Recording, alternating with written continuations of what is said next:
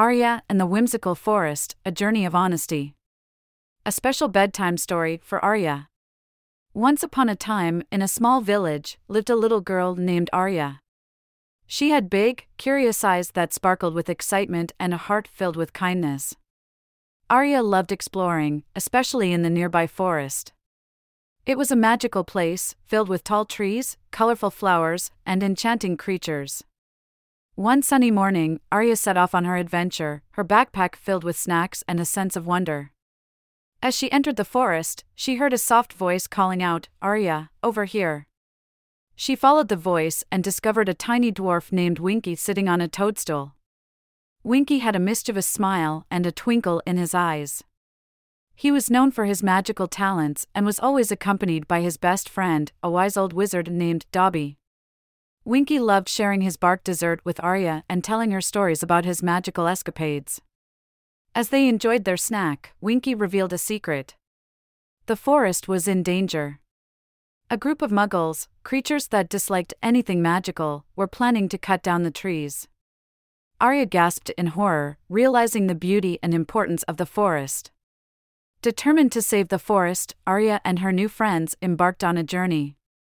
They followed the trail of the Muggles, using Winky's magic to stay hidden. Along the way, they faced challenges, like crossing a rickety bridge and outsmarting a clever fox. But Arya's kindness and Winky's magic helped them overcome each obstacle. One day, while hiding in the bushes, they overheard the Muggles' plan. They were cutting down the trees to build a shopping mall. Arya's heart sank. She knew she had to find a way to stop them. She shared her plan with Winky and Dobby, and they agreed it was worth a try. Using their combined talents, they created an illusion of a giant talking tree. The muggles were frightened and ran away, never to return.